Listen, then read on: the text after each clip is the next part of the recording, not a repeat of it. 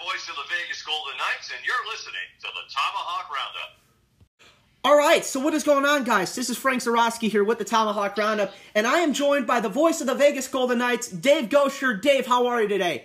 Hey, good, Frank. How are you? Really excited to have you on. You know, just uh, Vegas is doing a lot of great things in the free agency game, making blockbuster trades, and it's exciting to see how they've evolved since their inception. Yeah, you know they've. Uh, it's been an incredible story, Frank, over four years, and I've been. I feel fortunate to be a part of it. You know, they've had incredible success. Um, obviously, right off the bat, you know, the greatest expansion season in the history of sports, going to the, the Stanley Cup final in year one, and they've. I think that really accelerated the process for them. You know, they've been a contender every year since. You know, they've gone to the Final Four in two of the three years since then. So yeah, it's been. Uh, it's been an incredible ride to be a part of.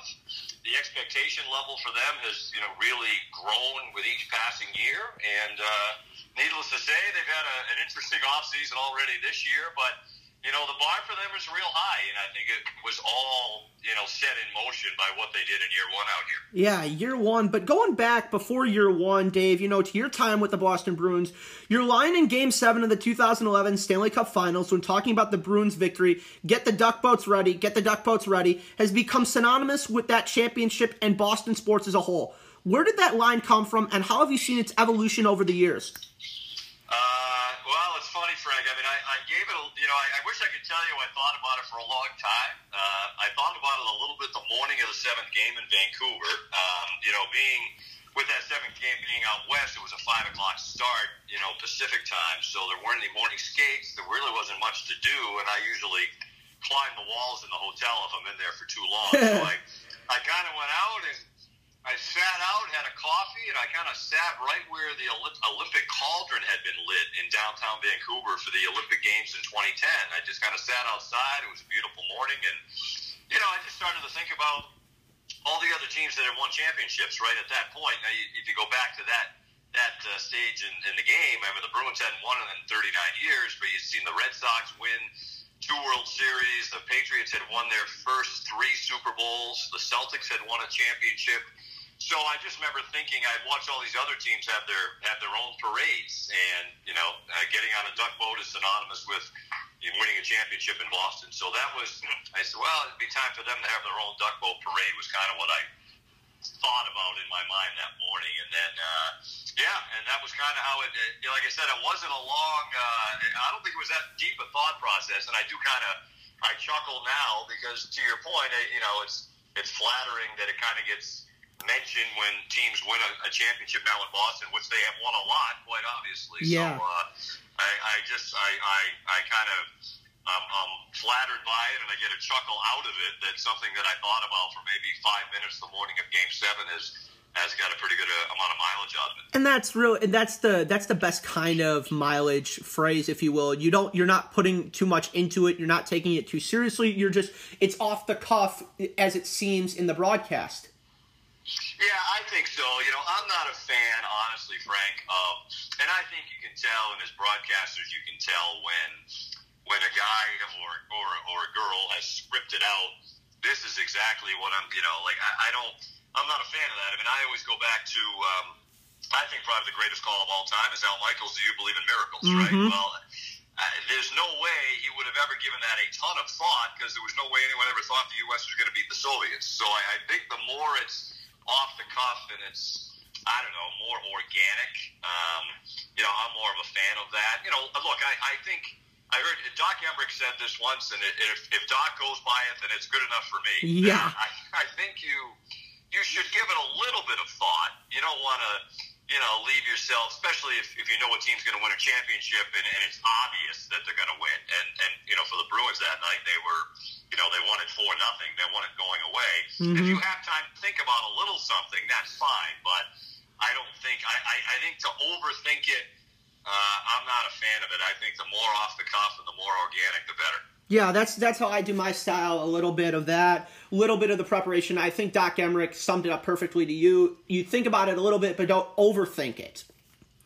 Well, I try to, and I think now that I now that I think about it, Frank, I think it was Vince Scully that told Doc Emrick that. So if those two guys, if it oh yeah, those two guys, then uh, for a guy like me, that's that's more than uh, more than sage advice to say the least. Yeah. So sticking with your Bruins uh, days, you know the Game Seven comeback against the Leafs in 2013. We've heard about it from the television lens of perspective. Could you give us the radio side of things and how it unfolded from your point of view? Well, I'll tell you, Fred, it was. Uh, you know, when I think about that series, a lot of times what gets lost in the shuffle is that the Bruins had a three games to one lead in that series. And yeah. Lost game five in Boston and lost game six in Toronto. And that was the lockout shortened year of, of 2012 13. So game six and seven were played on back to back days.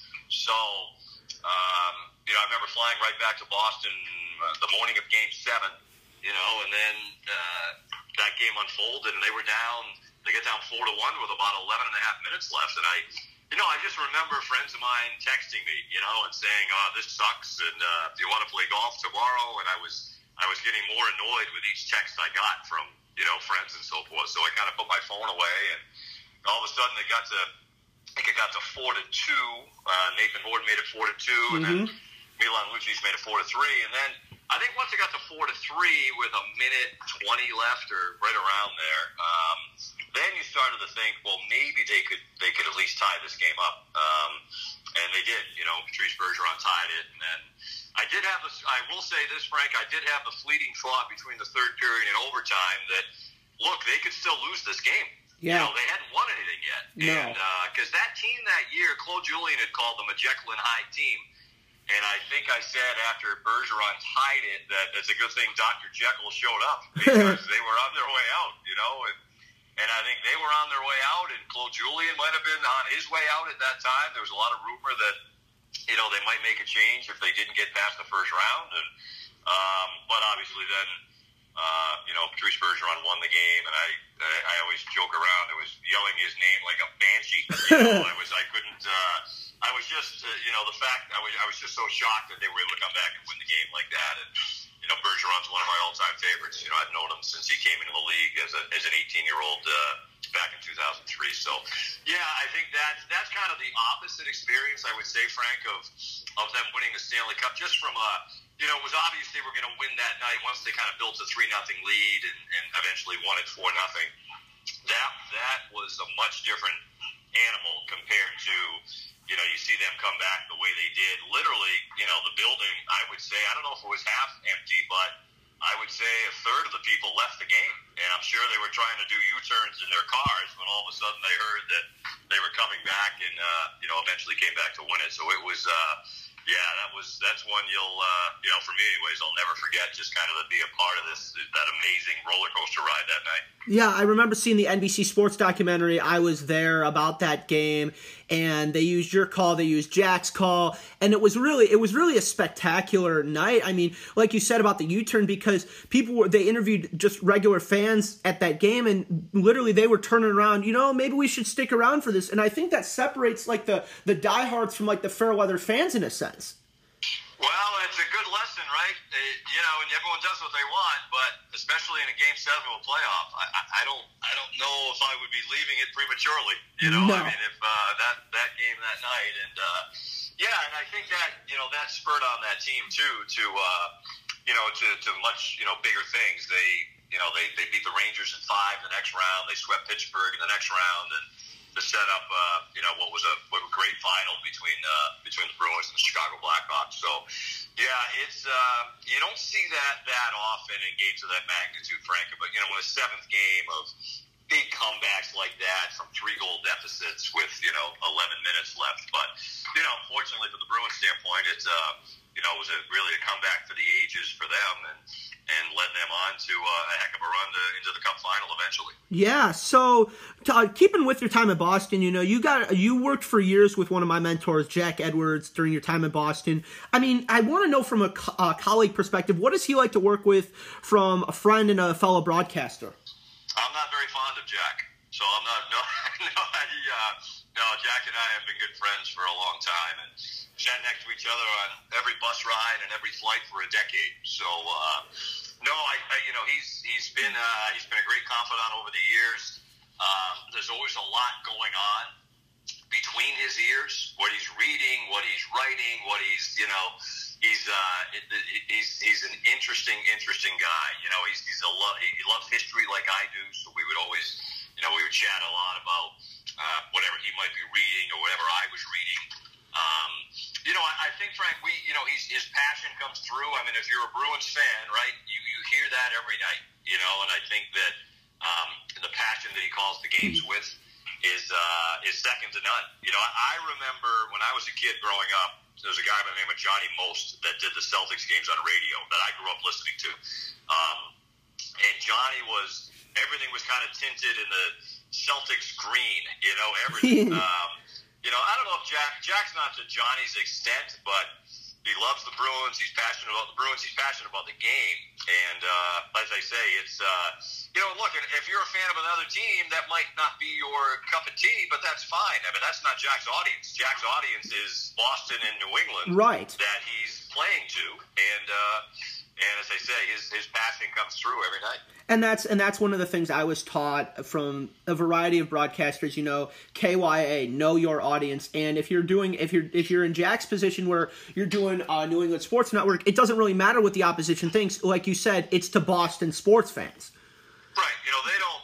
And as I say, and it might not and I think with people with Jack, and I, I think he would even admit this, like people either, you know, and maybe it's with a lot of broadcasters, either people like how you do the games or they don't like how you do the games. You know, well that's that's fine, but at the end of the day, it's how does your fan base feel about how you do the games, exactly. and how do the people you work for feel about how you do the games. So, yeah, I think that uh, you know, when Jack said, look, his, I remember, you know first kind of seeing Jack, and you know, I remember back in the days when he was on channels five and seven as a sportscaster in Boston as an anchor, and then obviously all those years at ESPN. So, you know, I was pretty familiar just with his his body of work, obviously over the years, long before he came uh, to do the games with the Bruins. But uh, yeah, I mean, I like I say, we've we we were you know great friends, and my well, we spent ten years together, kind of the overlap, ten years of uh, you know travel and uh, and just a lot of good times, and you know his.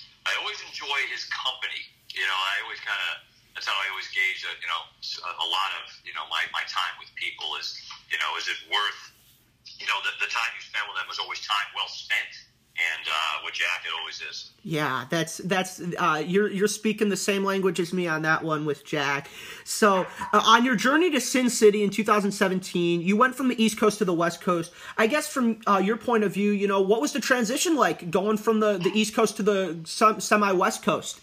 Yeah, I mean, it was uh, it was a significant change, Frank. I mean, I look, I I grown up in Rhode Island and um, had worked, you know, basically in New England, uh, with the exception of a couple of years where I started my career in the East Coast League in West Virginia. I was in Providence and then in Boston and went to Boston University. So I spent, you know, 21 years of my life in Boston. Um, but I was the adjustment was was pretty easy to be honest with you, Frank. I, I think uh, a lot of things played into that. Um, it was a rejuvenating thing for me. You know, I had done a lot of radio, and I, I still love radio and still do uh, a little bit bit of it on the side. But I kind of felt like I wanted to try and do something different. And TV had been floating around in my mind for a while. So when this became an opportunity, it literally was too good to pass up, and it really kind of re-energized everything I do professionally.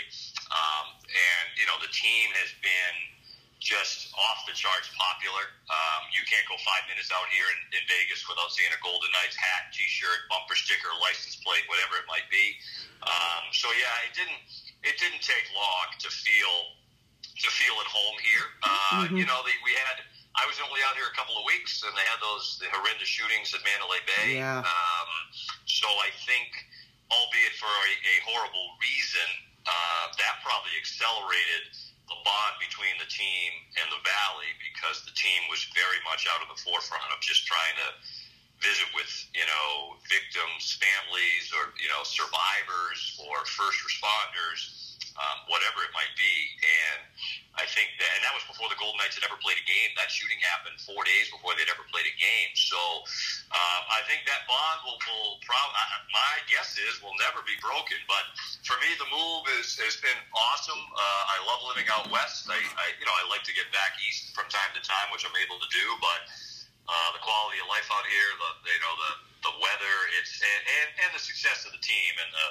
you know the, the the the enjoyment I get out of you know doing TV and you know working with Shane Hnidy on our on our telecast is uh, you know we have a blast every night and that's you know that's really what it's all about. Yeah, and when you're talking about that one October shooting, you know obviously it was a terrible event, but like you said, you know you found they found something to it brought them together through the worst of times, and I think that's why the city is so close to the Knights is because they they they cemented themselves in the community. You know, I tell this story when I uh, to everyone, but I'll I'll bring it up on the broadcast with you, Dave. You know, I actually started my broadcasting career doing coverage on that game for my high school radio station because I had, long story short, I had been knocked out of my sport of choice and had a quarter life crisis and I was like, you know, I need to I need to start covering hockey. And that was the game I went downstairs at eleven o'clock at night, watched the ceremony, started bawling my eyes out, and I started taking notes. So that that that game really had an impact on so many people. Yeah, you know, and I think that uh, you know one of the things I remember about that time frame too was I had lived through uh, the Boston Marathon bombings in 2013. You know, mm-hmm. and and I Bruins were still, you know, that was the whole year, the, the comeback in Game Seven. But the, the bombings were, you know, Patriots Day, so probably a month before that seventh game against Toronto. And I just remember, you know, thinking that back then sports could kind of help. You know, like even if the rest of your day is not good, well, maybe for a couple of hours at night you could listen to a game or watch a game and take away the pain, but just kind of be a bit of a diversion, right? Just right. for a little bit, you know. And I think that um, I, I think I, I remember thinking that in Boston back in 2013, and, and when this happened out here in, in October of 2017, it was kind of the same thing. And I think we even said that uh, on our first broadcast. It was only we opened the team opened on the road. We had games in Dallas and in uh, Arizona. And uh, so for that first game in Dallas, I think I even said something along the lines of hopefully we can just you know, be a bit of a release, you know, for a couple of hours a night, and and you know, you can maybe find a little bit of enjoyment in, in watching us and watching the team, and uh, yeah, and that game that night, you know, the home opener, which was um, you know a few days later, and Deryk Engelland gave his his speech, which was unbelievable, and especially for Deryk, who's a terrific guy. He's not. Well, look, it, that he's not. Most athletes aren't cut out for that. You know, they're cut out to play their sport, not making an emotional speech like that in right. front of you know, 18,000 people and, and 18,000 people and, and a whole community that's just grieving. And uh, mm-hmm. he was fantastic. And, you know, the Golden Knights, uh, I don't, you know, the outcome of the game, I, I don't think anyone really cared whether they won or lost that night, but I will tell you, I don't think there was any chance they were going to lose. You no. know, they scored right off the bat. Engelland scored a goal early and they, they won the game going away. But more than anything, I think it was a, it was just a nice step forward for the community to be able to, certainly not move on at all, but just to kind of try to heal a little bit. Uh, and I know for so many people that you know that healing continues and might never be completed. But I do think that sports can serve as a little bit of a of a, of a healer, uh, especially when you go through, you know, horrible incidents like, you know, the ones you're talking about. Yeah, it certainly does. It certainly, like you said, it doesn't take away the pain, but I like that we're diverting the pain away for a couple of hours, and that that really hits the nail on the head, Dave. Yeah, and I think that's all you can hope for, Frank. Look, I, I, unfortunately, I think we live in a time right now where, you know, as we tape this, it's a Saturday. You probably couldn't get ten people to agree today is Saturday, you know, but they can, you know, out here they love the Golden Knights, um, and I, I think it is a social, it's a social gathering place for people. You know, like most sports, but I think that especially the world we've lived in here over the last 16, 17 months, where people could not go to games and they couldn't gather, uh, you know, and I think you realize how much how much we all miss that. Um, but out here, it's a, it's just like it's. Uh, you know, I think people look at it as it's, you know, all right, there's a Golden Knights game tonight. There's a Golden Knights game, uh, you know, on Thursday. There's one on whatever it might be, and they, it just becomes such a part of their, you know, of their their life that, you know, for the most part, is enjoyable. Look, it is a business, and they, you know, we've kind of gone through this here in Vegas over the last little while with trading Marc Andre Fleury out to Chicago. Um, it's been, you know, it's a roller coaster ride, but at the end of the day. Um, It is a diversion. It is supposed to be fun. It is sports. It's supposed to be a release from the real world, and and at its best, it's able to kind of deliver all of those things. Hi, my name is Maya. Yeah, no, that I, I completely I completely hear that.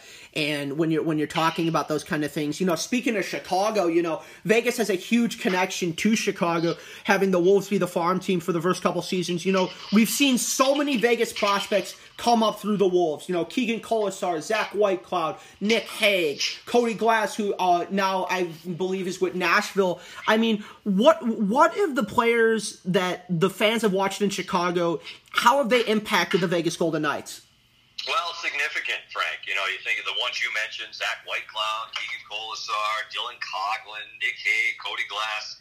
Um, they've all had impacts. You know, as you mentioned, Cody got you know recently got moved here in a, a three-team deal with uh, between the Golden Knights, Philadelphia, and Nashville. Uh, you know, and he, I, I think he will probably benefit from a change of scenery, but still a real good young player. I think with with a bright future ahead of him. But I, I think that you know now the now the Golden Knights have moved their their AHL team is out here in the Valley. It's in Henderson, so you know they're literally oh like 15 minutes, 10 minutes Yeah. from T-Mobile Arena. So. Um, where I think the setup is terrific. Where you know if you're Golden Knights management, coaching staff, whatever the case might be, and Vegas is playing on a on a Saturday at T-Mobile Arena, but the you know the the Silver Knights, the Henderson Silver Knights, are playing in a you know Friday night home game. Um, you know you can you can you know be right there and, and see your your young prospects. So no, they've had you know they especially guys like Hague and and Whitecloud um, have had significant um, you know significant impacts on this team over the last few years, and uh, you know you have to hope that continues, Frank. I think the we say the lifeblood of your team is drafting and developing, and also being able to build through your farm system. And uh, you know the Golden Knights are trying to do that here with uh, you know with some good young players. Now they they've traded away some of their former high picks. You know, so they had three first round picks in 2017. They're, they're all gone. They traded Cody Glass recently. They traded Nick Suzuki in the Max Pacioretty deal, Right. and they moved Erik Brannstrom in the Mark Stone trade a couple of years ago. So it doesn't mean all your high picks are going to play for your team. If you if you parlay those guys into established NHL players you think can help you right now, sometimes that's the route you take. So, but anyway, long way of saying um, all those guys that you know that Chicago Wolves fans would have seen go to the Calder Cup final a couple of years ago, um, they've all gone on to you know at different levels, but they've all gone on to have have good impacts in the NHL, and, and I, I think will continue to do so. Yeah, I remember covering those guys. You know, I remember talking to Cody while he was still with the Wolves before he got moved up to Vegas and then shipped to Nashville. You know, those guys those guys had that fire for Vegas. You know, they knew they're going to the bright lights city gonna set my soul on fire to quote elvis presley. Um, they're going to vegas. And i think that that motivated a lot of those guys to just keep grinding away at their game in the minors in chicago.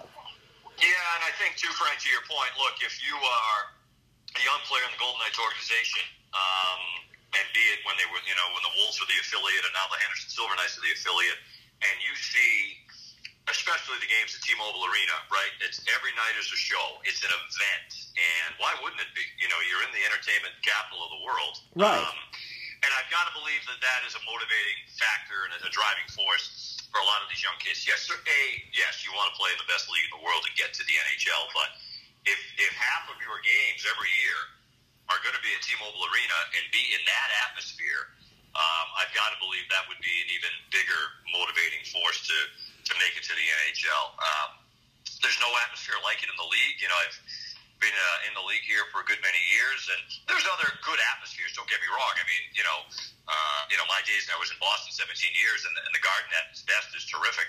Um, you know, the Bell Center in Montreal, uh, Nashville does a great job. There's other buildings, but there's nothing like you know what the Golden Knights do out here on a on a night to night basis to make it uh, you know to make it a show. But that's all great. The show and everything's great, Frank. But if if the team isn't very good, then the It show doesn't matter. Doesn't seem to matter as much, right? You know, Right. So they've been fortunate that for four straight years, um, they've been you know legitimate contenders. Uh, you know, when you're playing in the final four of now 32 teams, then you've got a legitimate chance to, to win a Stanley Cup, and obviously that's you know that's been the kind of the elusive thing for them. But I, I try to keep in mind that it's only been four years. I mean, Right.